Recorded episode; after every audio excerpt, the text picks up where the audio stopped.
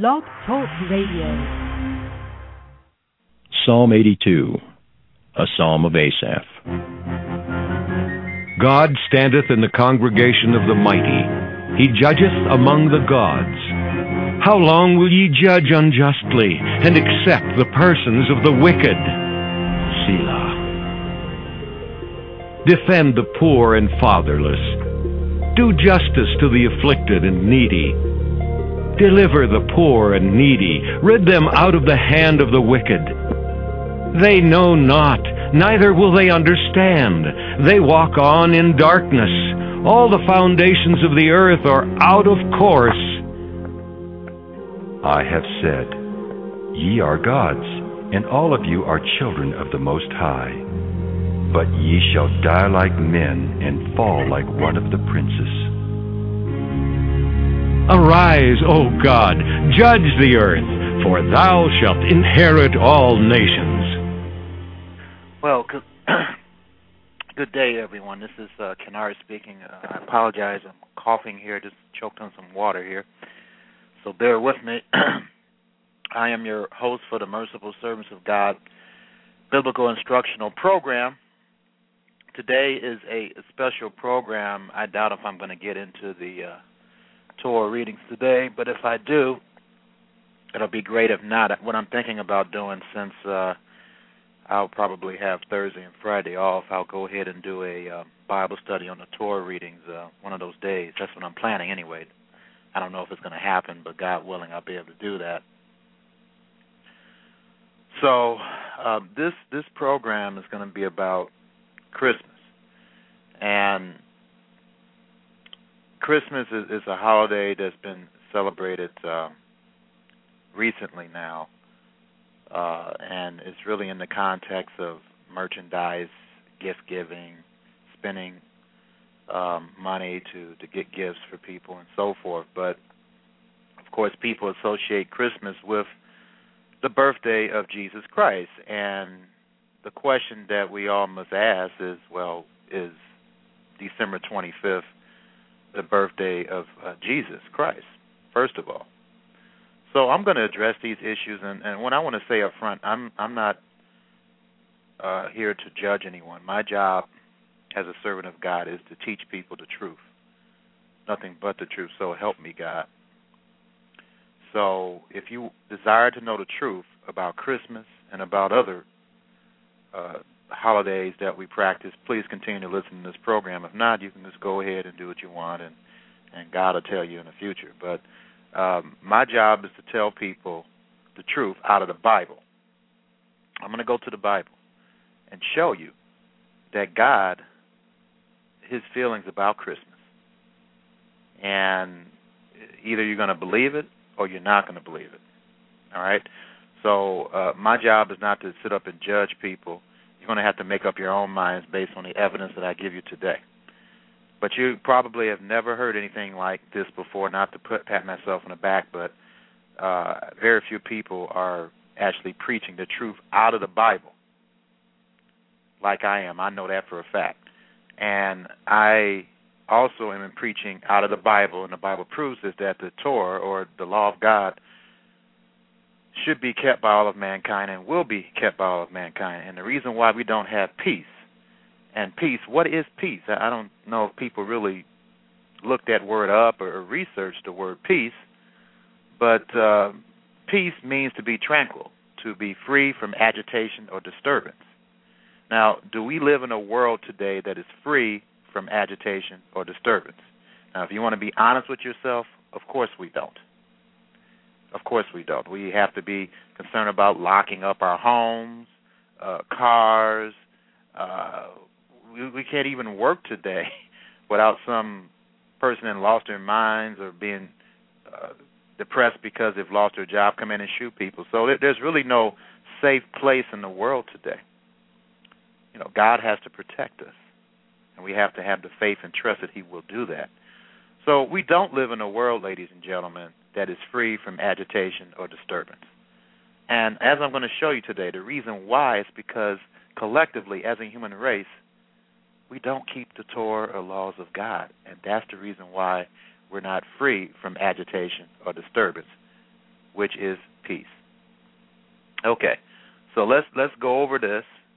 And again, you know, I'm I'm not judging anyone. I'm just giving you the facts of what Christmas is all about. Okay? So first of all, let's let's understand what does Christmas mean? What does Christmas mean? Okay, according to this website, is the Catholic Encyclopedia website, is www.newadvent.org forward slash C A T H E N. All right? Or you can just do a Google search, the Catholic Encyclopedia, and it'll pop in front of your face. The word for Christmas in late Old English is Christus Mass, see, which means the Mass of Christ, first found in 1003, and Christus Messa in 1131. So we understand what the word Christmas means. It means a the Mass of Christ. Now, is there a Mass being conducted on December 25th in, in people's homes? I, I don't think so. Um, it, it may be in some people's homes they may give a mass or whatever, but uh, it's really involved with a Christmas tree, It gifts under a Christmas tree, and also Santa Claus, which I'm going to talk about a lot here. Now, let's go to Wikipedia. You can go with me if you want. Wikipedia, and they have a nice article on Christmas. Wikipedia is a pretty good source. They do uh, give you references uh, that back up what they're saying, so that they are much more improved than they ever have been. So when I go to Wikipedia, I'm looking under Christmas. and I'm just going to read this to you. It says Christmas or Christmas Day is a holiday observed generally on December 25th to commemorate the birth of Jesus, the central figure of Christianity. Now, here's where the line begins. The date is not known to be the actual birthday of Jesus. So, right there, historians and, and experts that study this realize that December 25th is not the birthday of Christ. And yet, that lie is associated with the Mass of Christ or Christmas. Okay? Now, the date is not known to be the actual birthday of Jesus, so they admit that, and may have initially been chosen to correspond with either the day exactly nine months after some early Christians believe Jesus has been conceived, the date of the winter solstice on an ancient Roman calendar, or one of various ancient winter festivals. Christmas is central to the Christmas and holiday season, so it is central. The Mass of Christ is central to the to the uh, Christmas and holiday season, and in Christianity marks the beginning of the larger season as Christmas died. Christmas died, which lasts 12 days, whatever that is. I think that's another tradition. Anyway, although nominally a Christian holiday, Christmas is also widely celebrated by many non-Christians. So many non-Christians celebrate Christmas, and many of its popular celebratory customs have pre Christian or secular themes and origins. Popular modern customs of the holiday include gift giving, music, an exchange of greeting cards, church celebrations, a special meal, and a display of various decorations, including Christmas trees, lights, garlands, mistletoe, nativity scenes, and holly. In addition, several similar mythological figures such as Saint Nicholas, Father Christmas, and Santa Claus, among other names, are associated again, are associated with bringing gifts to children during the Christmas season. Because gift giving and many other aspects of the Christmas festival involve heightened economic activity among both Christians and non Christians, the holiday has become a significant event and a key sales period for retailers and businesses. The economic impact of Christmas is a factor that has grown steadily over the past few centuries in many regions of the world. And I want to focus on the economic part of it here because that's what really Christmas is all about these days. Uh, right here in the economic section of Wikipedia, I don't think I'm going to read the whole thing, but says Christmas is typically the largest. It is the largest annual economic stimulus for many nations around the world. Let me let me uh, underscore that again. Christmas is typically the largest annual economic stimulus for many nations around the world. Sales increased dramatically in almost all retail areas and shops, introduced new products as people purchase gifts, decorations, and supplies. In the United States, the Christmas shopping season starts as early as October. In Canada, merchants begin advertising campaigns just before Halloween, and step up their marketing following Remembrance Day on November 11th. In the United States, it has been calculated that a quarter of all personal spending, 25%, takes place during the Christmas holiday shopping season. Figures from the United States Census Bureau revealed that expenditure in department stores nationwide rose from 20.8 billion in November 2004 to 31.9 billion in December 2004, an increase of 54%. In other sectors, the pre-Christmas increase in spending was even greater, there being a November-December buying surge of 100% in bookstores and 170% in jewelry stores. In the same year, employment in American retail stores rose 1.6 million to 1.8 million because they hired temporary workers during that time. In the two months leading up to Christmas, industries completely depend industries completely depend on Christmas, including Christmas cards, of which 1.9 billion are sent in the United States each year, and live Christmas trees and live Christmas trees rather. Uh, let me repeat this again. Industries completely depend on Christmas include industries that completely depend on Christmas include Christmas cards, of which 1.9 billion are sent in the United States each year, and live Christmas trees, of which 20.8 million were cut in the United States in 2002. Now, I want you to remember the cutting Christmas trees eh, or evergreen trees because we're going to go over that in Jeremiah chapter 10. And I know, realize some people say, well, this is not talking about the Christmas tree. That's true. But the idea of it is in that chapter, and I'm going to explain that. But anyway, in most Western nations, Christmas Day is the least active day of the year for businesses and commerce. Almost all retail, commercial, and institutional businesses are closed, and almost all industries cease activity more than any other day of the year. Okay? So I'm not going to go and read the rest of this. I just want to focus. I want you to understand that this is a big money day.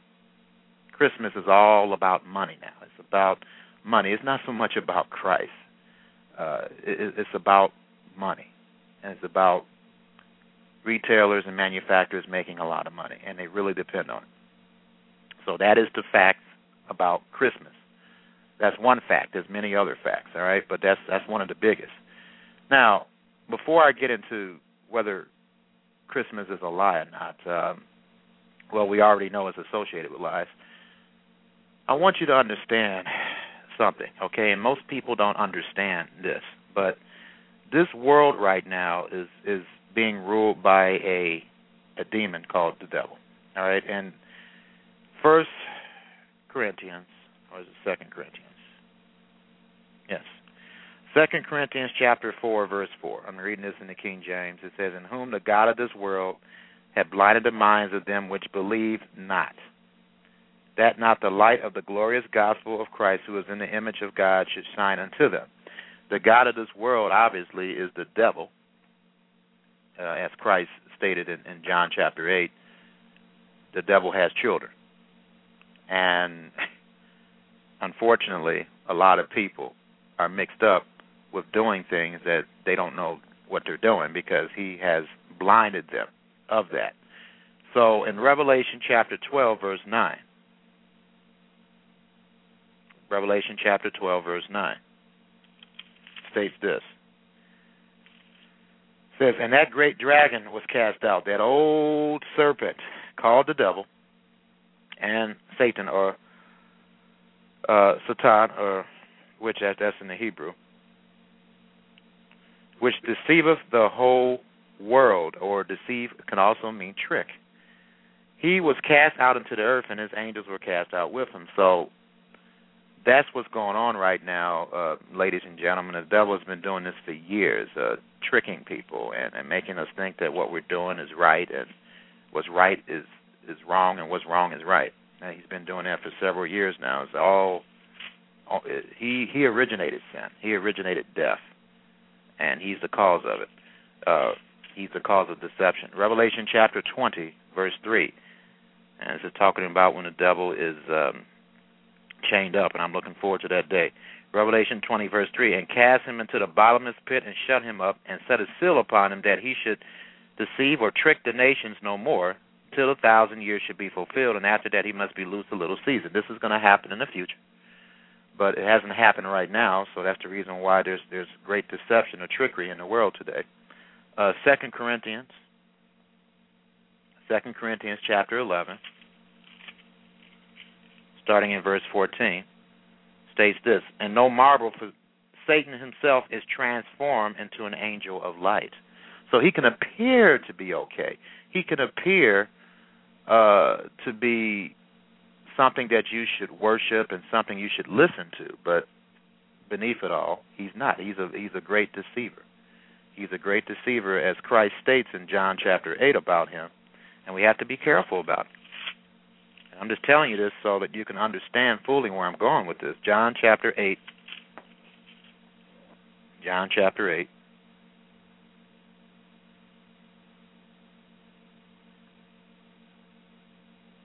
in verse 44.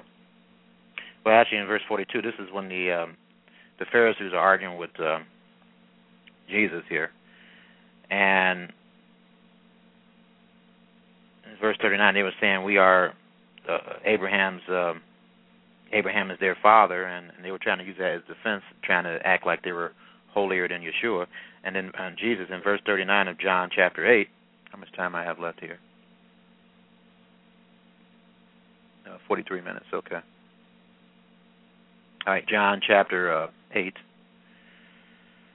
beginning in verse 39. They answered and said unto him, Abraham is our father. Jesus said unto them, If you were Abraham's children, you would do the works of Abraham, which uh, involves uh, keeping the Torah, as Genesis chapter 26, verse 5 reveals. Verse 40, But now you seek to kill me, a man that have told you the truth, which I have heard of God. This did not Abraham. Verse 41 You do the deeds of your father. Then they said to him, We be not of fornication. We have one Father, even God. And they falsely accused him because he was not of fornication. Verse 42 Jesus said unto him, If God were your Father, you would love me.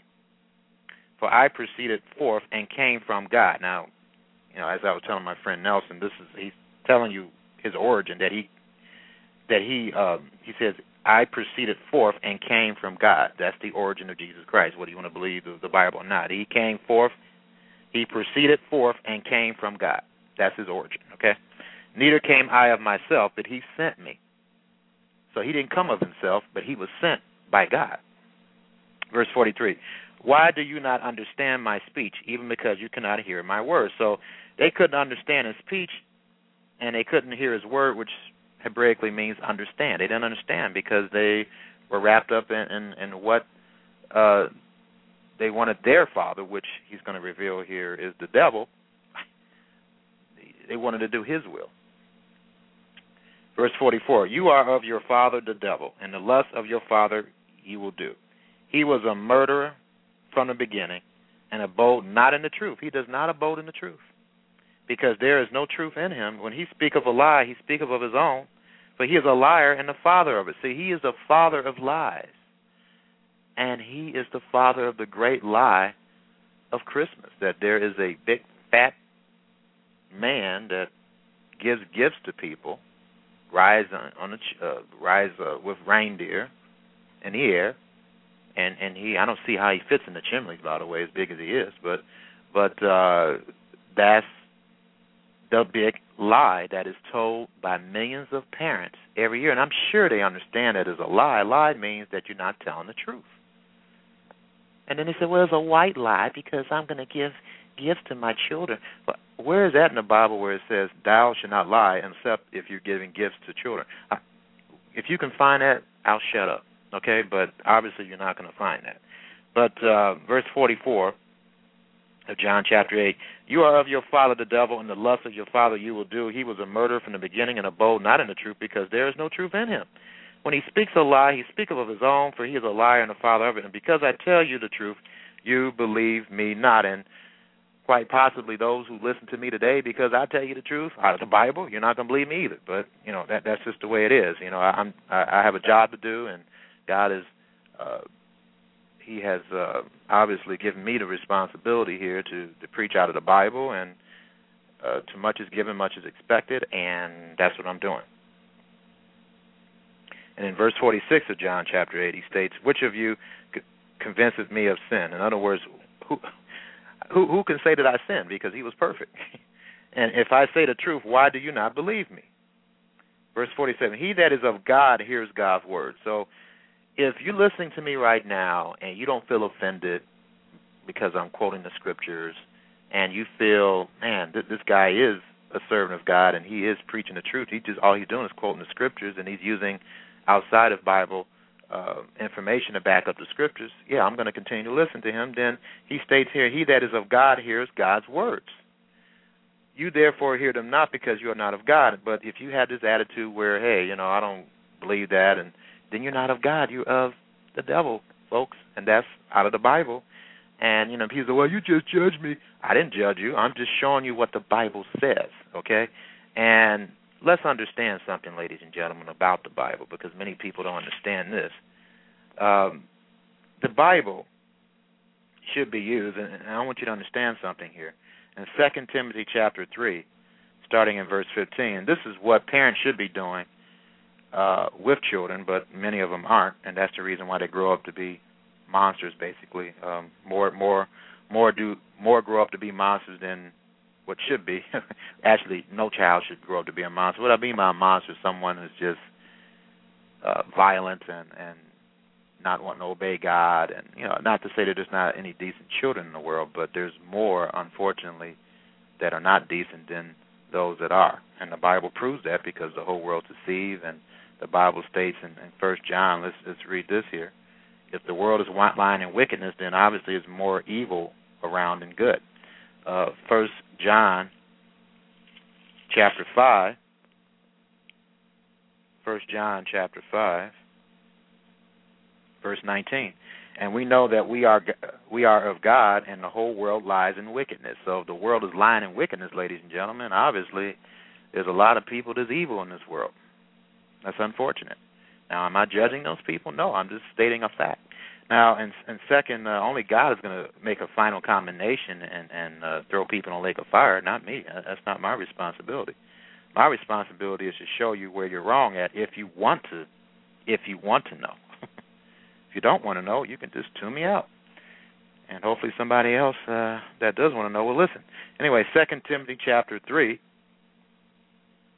starting in verse 15, and that from a child thou hast known the holy scriptures. So parents, you should be training your children to know the Holy Scriptures, which are able to make thee wise. That's that's that's what's going to make you wise. The Scriptures, which are able to make thee wise unto salvation through faith which is in Christ Jesus. Verse 16. All Scripture is given by inspiration of God, and at this time, the Scriptures was just the Tanakh or the Old Testament. Of course, this is referring to the New Testament or what should be called the renewed covenant uh, scriptures. All scriptures given by inspiration of God and is profitable for doctrine, for teaching, for reproof, which means correction, uh, for correction, for instruction in righteousness, that the man of God may be perfect. That's the goal for all of us to become perfect, thoroughly furnished into all good works. And, and also, the Bible should encourage us to do good deeds. Okay? So don't be afraid to be corrected out of the scriptures. I, I still get corrected by the scriptures as much as I know about the Bible. I, I don't know everything about it, and I get corrected. I get corrected, and there's nothing wrong with being corrected. We all have to be corrected. That's what repent is talking about. Repent, change. We all need to change because more than likely we're doing something wrong because we have been deceived. Okay. All right. So, and then this should help you understand Jeremiah chapter 16 here. Jeremiah 16. The Bible says, I've talked many times in this program, that the majority of Americans and Canadians and, and those in northwestern Europe and, and, South Africa and Australia and New Zealand are part of Israel. If you don't believe me on that, please uh, go to the website www.b as in boy r i t a m as in mother dot org to review that. Ephraim is attached to idols. That's in Hosea. So we are attached to idols. Uh, we have a tendency to want to to uh, be attached to to, to idols, and, and, and that's a fact of our people. Let me find that scripture here and quote it to you about Ephraim being attached to idols. Uh, Hosea.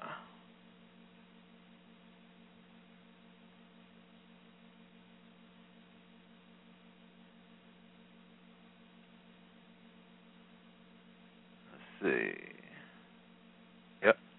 Hosea 4 verse Hosea 4 verse 17. Ephraim, which is talking about the 10 tribes, is joined to idols. Let them alone. Okay? So we are joined to idols and, and we we have our images here in the United States. Uh, we have physical idols as well as spiritual idols in, in, in the United States and um, our people ha- do what Gentiles do, and we're partly Gentile anyway because uh, Ephraim is Joseph's son, and remember Joseph married an Egyptian, and Joseph was part of the tribes of Israel. So we're, we're somewhat Gentile Israelites. We have Israelitish blood in us. So this passage is also talking about us in a way, and plus we are attached to idols as well as uh, evidenced by the one of the most popular programs uh, on TV right now, American Idol. But anyway, Jeremiah chapter 16, verse 19. O Lord, my strength and my fortress and my refuge in the day of affliction, the Gentiles shall come unto thee from the ends of the earth, and shall say, Surely our fathers have inherited lies, vanity, and things where there is no profit. I want you to focus on that, that phrase, our fathers have inherited lies. What that simply means, ladies and gentlemen, is that our past generations have inherited lies. Okay? And Christmas is definitely one of them. And then verse 20, Shall a man make gods unto himself, and they are no gods? Therefore, behold, I will this once cause them to know.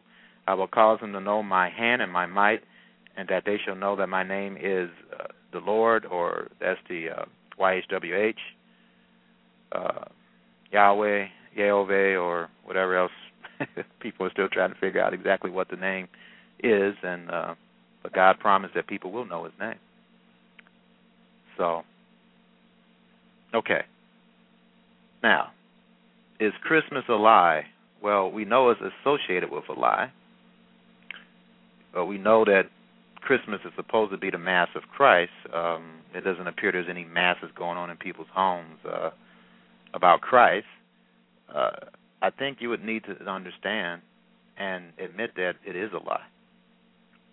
It is a lie. Uh, Jesus' birthday is not on December 25th. And let's talk about the origin of Santa Claus. Let's talk about the origin of Santa Claus. I don't think many people understand where Santa Claus came from just as I read to you in Jeremiah 16, verse 19, 21, we just inherit these lies and we don't question them. We think because our parents told us that it must be right, and not necessarily so. All right, and uh, this book called Shocked by the Bible, which I highly recommend that you get, it's by Joe um, K O V A C S Kovacs, I guess Joe Kovacs. It says Shocked by the Bible, the, the most astonishing facts you've never been told. It's a good book only thing that um, probably needs more information is about what happens to you after you die and so forth. But other than that, it's a pretty good book, a factual book, and I recommend you get it. Uh, it's called Shocked by the Bible The Most Astonishing Facts You've Never Been Told by Joe Kovacs. K O V A C S. K O V A C S. All right. On page 9 of this, uh, it talks about the real Christmas story this is interesting. A Coca Cola connection. And I didn't know this. Actually, I had used this uh, for a marketing paper I wrote, but I had no clue that Coca Cola had something to do with the modern origin, anyway, of Santa Claus, the way we celebrate or, envision Santa Claus today. But anyway, the Coca Cola, the Coca Cola connection on page nine says, as for the customs people associate with Christmas today, some are very new, while others date back to antiquity from religious other from religions other than Christianity. Among the newer customs is the image of Santa Claus, aka Father Christmas or Saint Nick, not to be confused with Old Nick, which is another name for the devil. The chubby, white bearded man in a red and white suit is the result of an evolution of sketches and descriptions from the late 1800s, which is fascinating because during that period of time, that's when the the uh, the gap between the rich and the poor actually began around the late 1800s or the early 1800s, and then in the late 1800s it got worse. Anyway, ironically, the character was not always depicted as an obese old man, but appeared younger and elf-like in some illustrations. The image of an old, fat man in his red and white outfit received a great deal of help from a Coca-Cola marketing campaign in the early 20th century. The company wanted to remind people that Coke was not just a summertime beverage, so in 1922 it employed the slogan Thirst Knows No Season. Nine years later, the soda giant used drawings by Michigan born illustrator Haddon Sundblom to spread the jolly look of the fat man worldwide. Santa Claus' other name, Kris Kringle, shows how Christianity intermixed with fiction. Kris Kringle derives from the word Chris, uh, what is it, Christkindl, which is German for Christ child. It's astonishing that Jesus Christ of Nazareth, the Christ child, has morphed into Kris Kringle, aka Santa Claus, which is very, very interesting, ladies and gentlemen. So that is the the fact about Christmas in, in reference to Santa Claus is the morphing of Jesus. Now I know Jesus is not fat, is he? Uh, and he's, he's and he doesn't go around lying. I mean, he doesn't go around giving gifts to people in the chimney. And you know, many people don't understand what Santa Claus is, and I hope you understand what Santa Claus is. Uh, uh, listening to me today. Anyway, now, here's a subheading on page 9. Continue this. Uh, in the USA. Despite the assumptions of many, Christmas was not a widespread holiday in colonial America. Did you know that? In the 17th and 18th centuries, in the 17th and the 18th century, settlers in New England did not celebrate it. Shocking as it sounds, followers of Jesus Christ in both America and England helped pass laws making it illegal to observe Christmas. Again, let me underscore this. Shocking as it sounds, followers of Jesus Christ in both America and England helped pass laws making it illegal to observe Christmas, believing it was an insult to God to honor a day associated with ancient paganism, and it is, despite what people think and try to justify, it is associated with ancient paganism, and I'm going to prove it to you here in a minute, uh, in the remaining uh, 27 minutes that I have here. Okay, most Americans today are unaware that Christmas was banned in Boston from 1659 to 1681.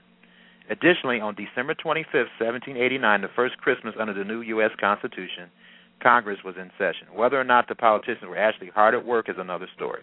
Christmas was not declared a federal holiday until 1870. Okay, so that that's the facts of Christmas, ladies and gentlemen. We've uh, been celebrating Christmas now uh, for 200 and uh, see, 1870. What is it? 2010. So we we haven't been celebrating it really for a long time. The way we're celebrating it now, and uh, it's 2010 right now. You subtract this from 1870. So for 140 years, ladies and gentlemen, uh, we've been celebrating Christmas the way we're celebrating it today. Prior to that, I just read to you that it was banned and, and people thought correctly about it, that it was wrong to do in the first place. But anyway, that's the truth of the matter. Now, what does God say about lying, ladies and gentlemen? We need to understand what He says about lying, okay? Uh, because that is the thing that that uh, encouraged me when I was um, 15, 14 years old. I, I think it was 13, 12. I found out that there was no Santa Claus, and I was hurt. I really was hurt and I think I was devastated by it because I couldn't believe my parents would tell this lie to me for I don't know several years about a fat man coming down the chimney giving me gifts. So I was wondering well, what else my parents have lied to me about, you know? Because you know, it, it was it was just uh and millions of parents worldwide tell their children lies every year about some fat man coming down the chimney. I mean, they're doing it for over 140 years and they and they think it's okay, and it's not okay. God hates lying, ladies and gentlemen. Proverbs chapter six, verse sixteen. These six things does the Lord hate. Yes, seven are an abomination unto him: a proud look, a lying tongue, and hands that shed innocent blood. He hates lying, folks. Proverbs twelve, verse twenty-two. A good man leaves an inheritance. Oh, nope. That's not the right one. 12, verse 22. Okay, where is this? Let me find the scripture. I hate when I do this. Uh, let's find it because it's a significant scripture here. Get my concordance out here, and I can figure it out. Okay, Proverbs 12, verse 22. Oh, it's 13. That's I turned it the wrong one. Proverbs 12, verse 22. Lying lips are an abomination to the Lord. It's an abomination to him. Any any lie is an abomination to God. But they that deal truly are his delight. So he's going to delight in people that are dealing truthfully. When you're celebrating Christmas and putting integrating Santa Claus into it, folks, you are not delighting. God is not delighted in that. He is an abomination to him. It's totally an abomination to him. Proverbs 13, verse 5. A righteous man hates lying. I hate lying. I hate all kinds of lying. And I do the best I can not to lie myself. Uh, one marketing course I took, 91% of people lie. That means only 9% of the population don't lie, folks. And that's sad, but that's that's a bad habit that each and every one of us need to get rid of. And I do the best I can not to lie at all. Period. Uh, Proverbs 13, verse 5. A righteous man hates lying, but a wicked man is loathsome and com- cometh to shame. In Proverbs chapter 17, verse 4. A wicked doer giveth heed to false lips. So a wicked doer gives heed to false lips, and a liar gives ear to a naughty tongue. And in Proverbs 30, verse 8. Remove far from me vanity and lies. So Christmas is associated with a few lies. I know most people are familiar with the most popular two lies. The first one that there's a, is a big fat man that, that comes down the chimney every uh, Christmas night and gives gifts to people without no one knowing, and then also the fact that Christmas uh, is the celebration of the birthday of Jesus Christ on December 25th. Those are two lies. Uh, Proverbs 30 verse 8: Remove far from me vanity and lies. Okay, so God wants us to remove far from us vanity and lies, and Christmas is, is probably one of the greatest lies ever told. Um, and you know, this Christmas thing, finding out the truth about Christmas, was the genesis of me searching for the truth. And it led to me one day. I was so depressed. Uh, that had something to do with it. Plus, uh, I was having family squabbles and stuff. And I asked God to, you know, just just don't allow me to live anymore if you're not going to reveal yourself to me. I want to know you and I want to understand the Bible. And ever since that day, and I think I was 16 or 17 years old, he has done that. He has revealed himself to me, and he's given me wisdom out of the Bible uh, enough where I could teach people the truth. All right, Jeremiah chapter 10. I'm going to quickly go over this because this is a, a scripture of controversy, and when people want to do what they want, they just want to just find excuses to do it, and that's what I view this. In Jeremiah chapter 10. I think Jeremiah chapter 10 is pretty clear on how God feels about the Christmas tree. All right? Hear ye the word. Well, I don't care what these so called experts state. I only care about what God says in His word. Jeremiah chapter 10, verse 1 Hear ye the word which the Lord speaketh unto you, O house of Israel. Thus says the Lord Learn not the way of the heathen, and be not dismayed at the signs of the heaven, for the heathen are dismayed at them. For the customs of the people are vain. And he's going to give you an example of a custom. For one cuts a tree out of the forest. Now, let me stop. I just read to you that trees are cut. Okay, and celebrate. Well, actually, I didn't read that to you, but we know that that is part of the tradition of Christmas to cut up evergreen trees, right? Okay, so this is considered part of the customs of the people, which he states are vain. Okay, one cuts a tree out of the forest, and the work with the hands of the workman with the axe. They deck it with silver and with gold. Now, a lot of Christmas trees have silver and gold decorations on it, folks. Okay, so the vision is there. Now, I know that this is not particularly talking about a Christmas tree, but the idea is there. Okay, the concept is there, and people want to deny that. You wouldn't believe the kind of the, the people that would deny that.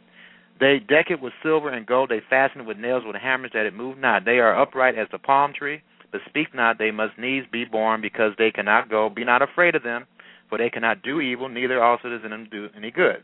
For as much as there is none like unto thee, O Lord, thou art great, and thy name is great in might. Who will not fear thee, O King of nations? For to thee does it uh, appertain, for as much as among all the wise men of the nations, and in all their kingdoms there is none like thee, but they are altogether brutish and foolish. Their stock is a doctrine of vanity. Silver spread into places bought from Tarshish, and gold from Uphaz, and the work of the workmen in the hands of the founder. Blue and purple is their clothing. They are all the work of cunning men. But the Lord is the true God. He is the living God and an everlasting King. At his wrath, the earth shall tremble. Now, these so-called experts stating the fact that this is they did what they did. They did is take a tree and they carved it in a human being and they put silver and gold decoration. That's true, okay. But the concept of taking a tree and putting things on it, Christmas, the Christmas tree has something to do with that. All right, so you can't deny that. There are some elements of in here that is linked to the tradition of Christmas. All right, and that's something you cannot deny. Now, I will state that this is not particularly talking about a Christmas tree. However, I want to state again that this passage is talking about idolatry, and when you understand it, Christmas is idolatry when it's practiced the way it is today. And I'm going to explain why it is in a minute. Uh, not in a minute, but in this program.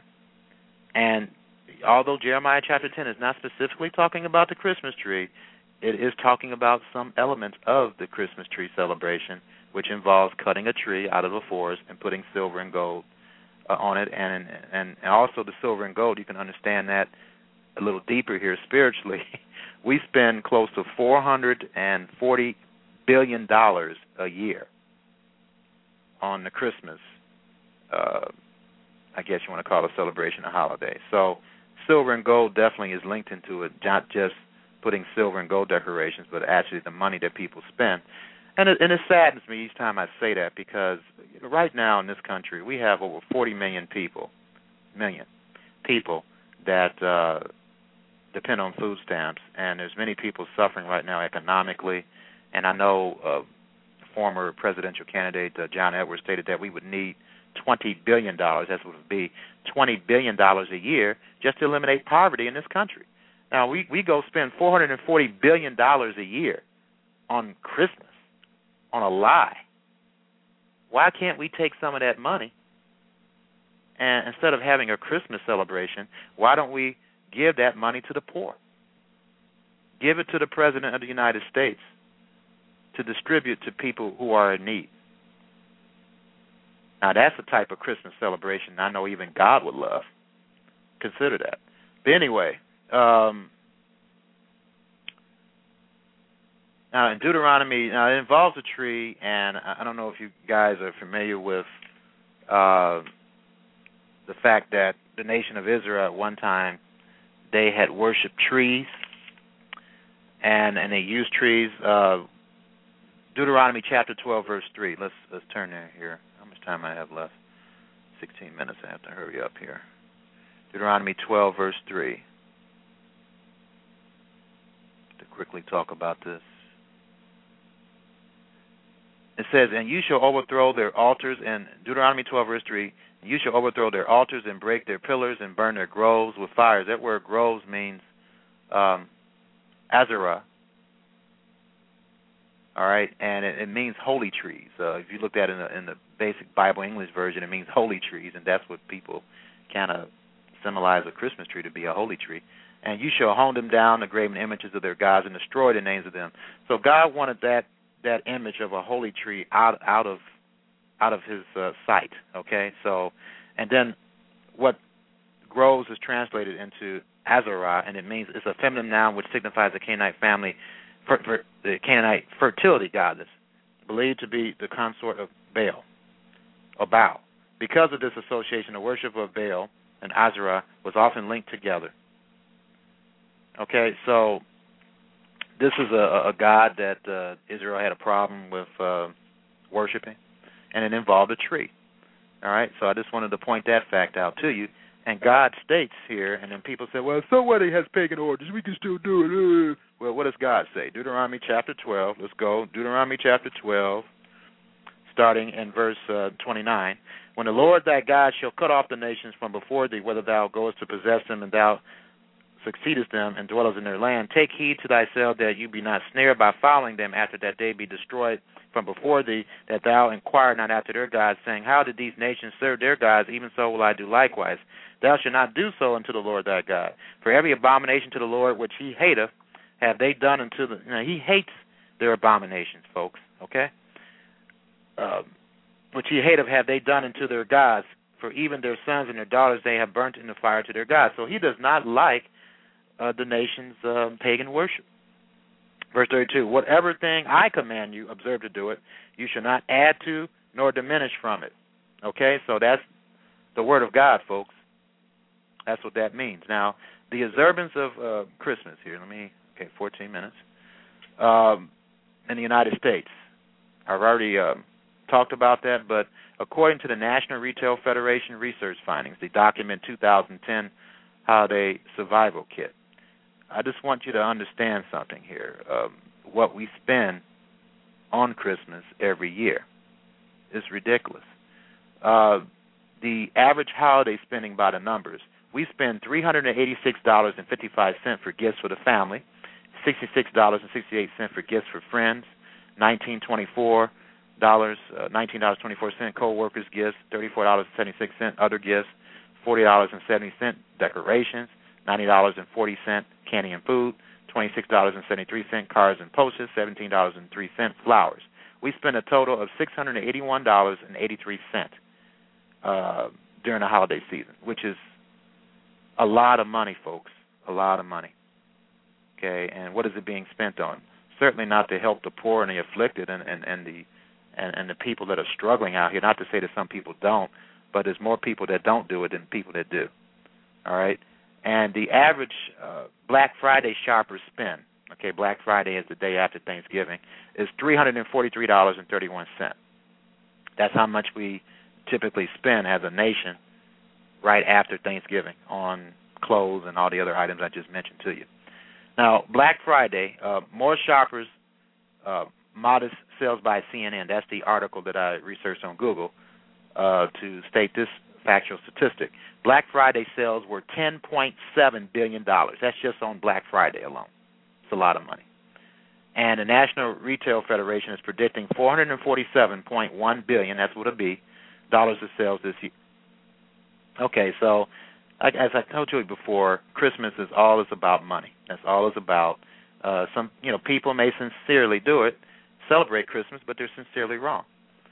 And for those who want the truth, continue to listen and, and, and be corrected. But anyway, the important thing to understand is Christmas is associated with two lies. Okay, the first is that there is a fat man in a red suit that flies in the air with deer and gives gifts to people by uh, going down a chimney before December 25th. How does he fit in some chimneys, as I mentioned to you earlier?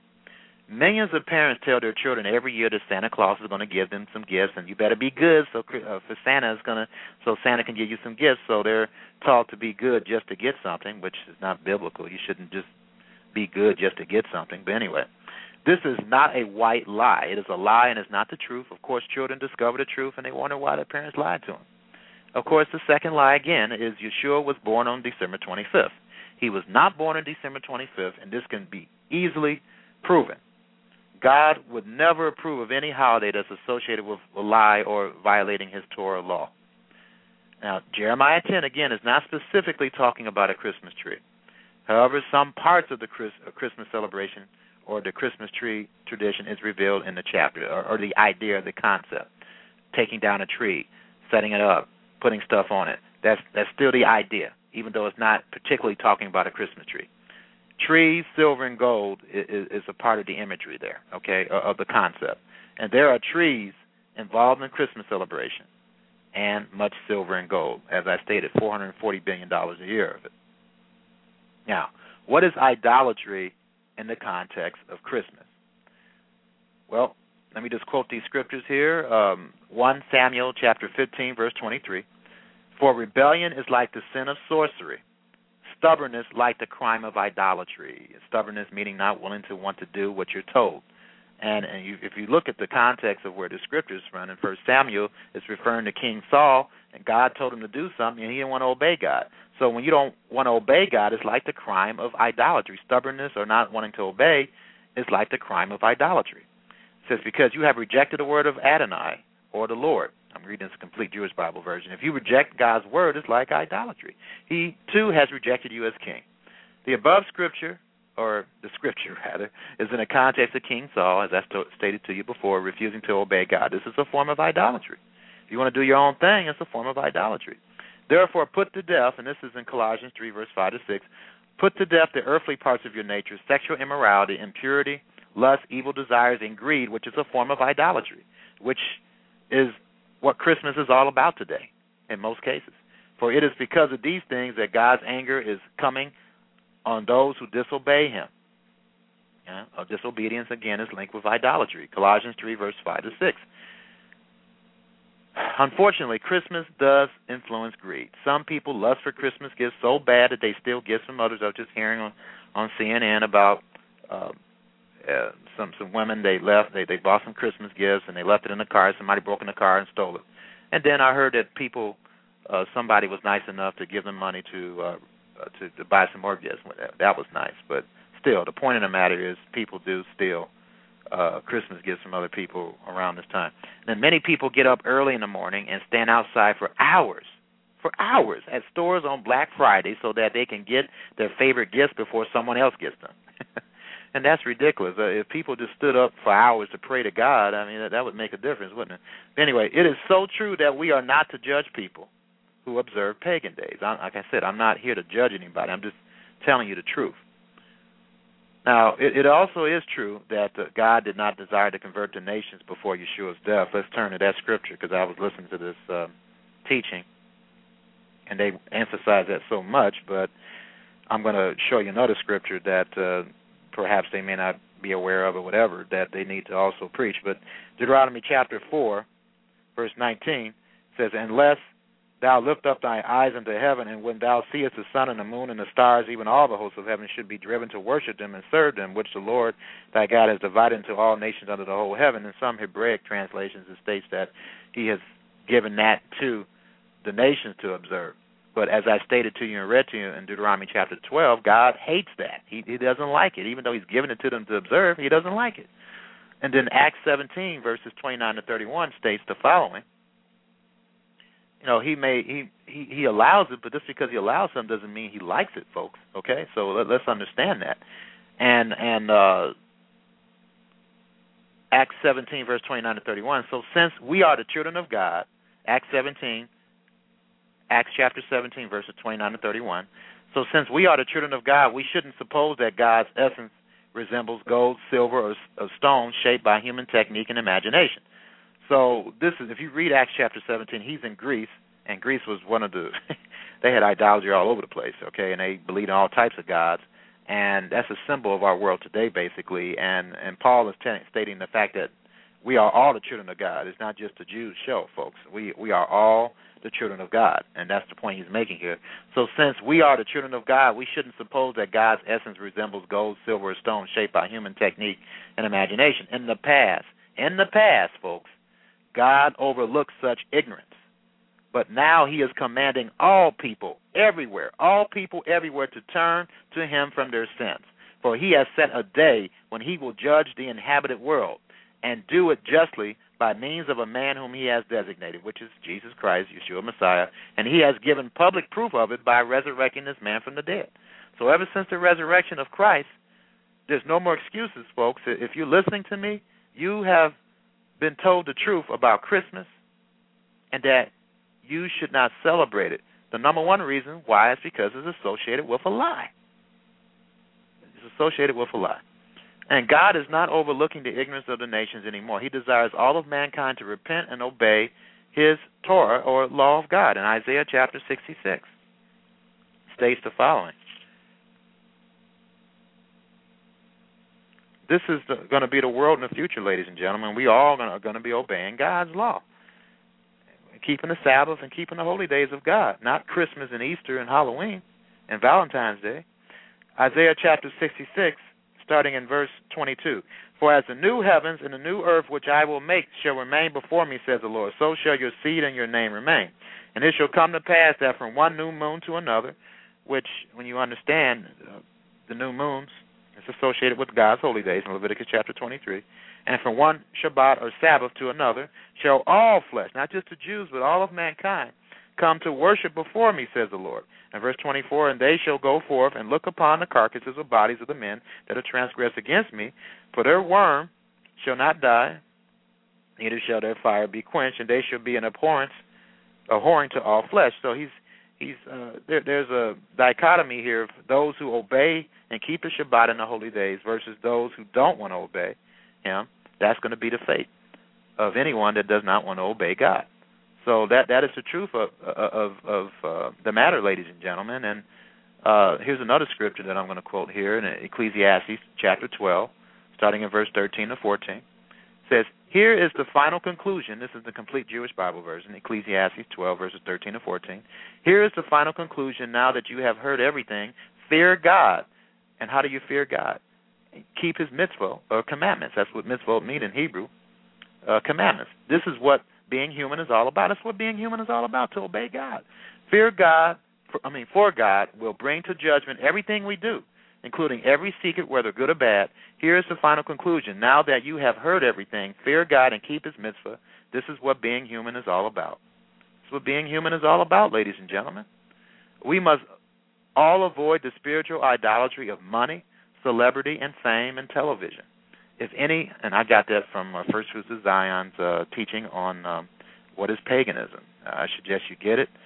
Um, you you will learn some things from it, uh, and I, I just don't agree with their their teaching about the fact that uh, well, God uh, does not require the Gentiles to keep the Torah. I totally disagree with that because if you look at all the scriptures, it's because the nations aren't obeying the Torah now that we don't have peace. So if God is revealing information to you to keep the Torah, then He's expecting you to obey it. All right. So anyway, uh, James one verse twenty seven. We must all avoid the spiritual idolatry of money, celebrity, and fame, and television. And any holiday has any elements of spiritual or physical idolatry. If it violates Torah, then we should avoid it. This is based on James one verse twenty seven and First John two verse fifteen and seventeen. And then James 4, verse 17 states, So then anyone who knows the right thing to do and fails to do it is committing a sin. And if someone does not understand what they are doing wrong, then it is not sin. That's found in Luke chapter 12, verses 47 to 48, and John 9, verse 41. Our goal as believers is to teach and correct, not to judge those who desire to know the truth. They have to desire to want to know it. If they don't want to desire to know it, don't teach them. They'll be taught through punishments, and hopefully they'll wake up. But anyway, Psalm 119, verse 142 states that your Torah, or the law of God, the teachings of God, is the truth.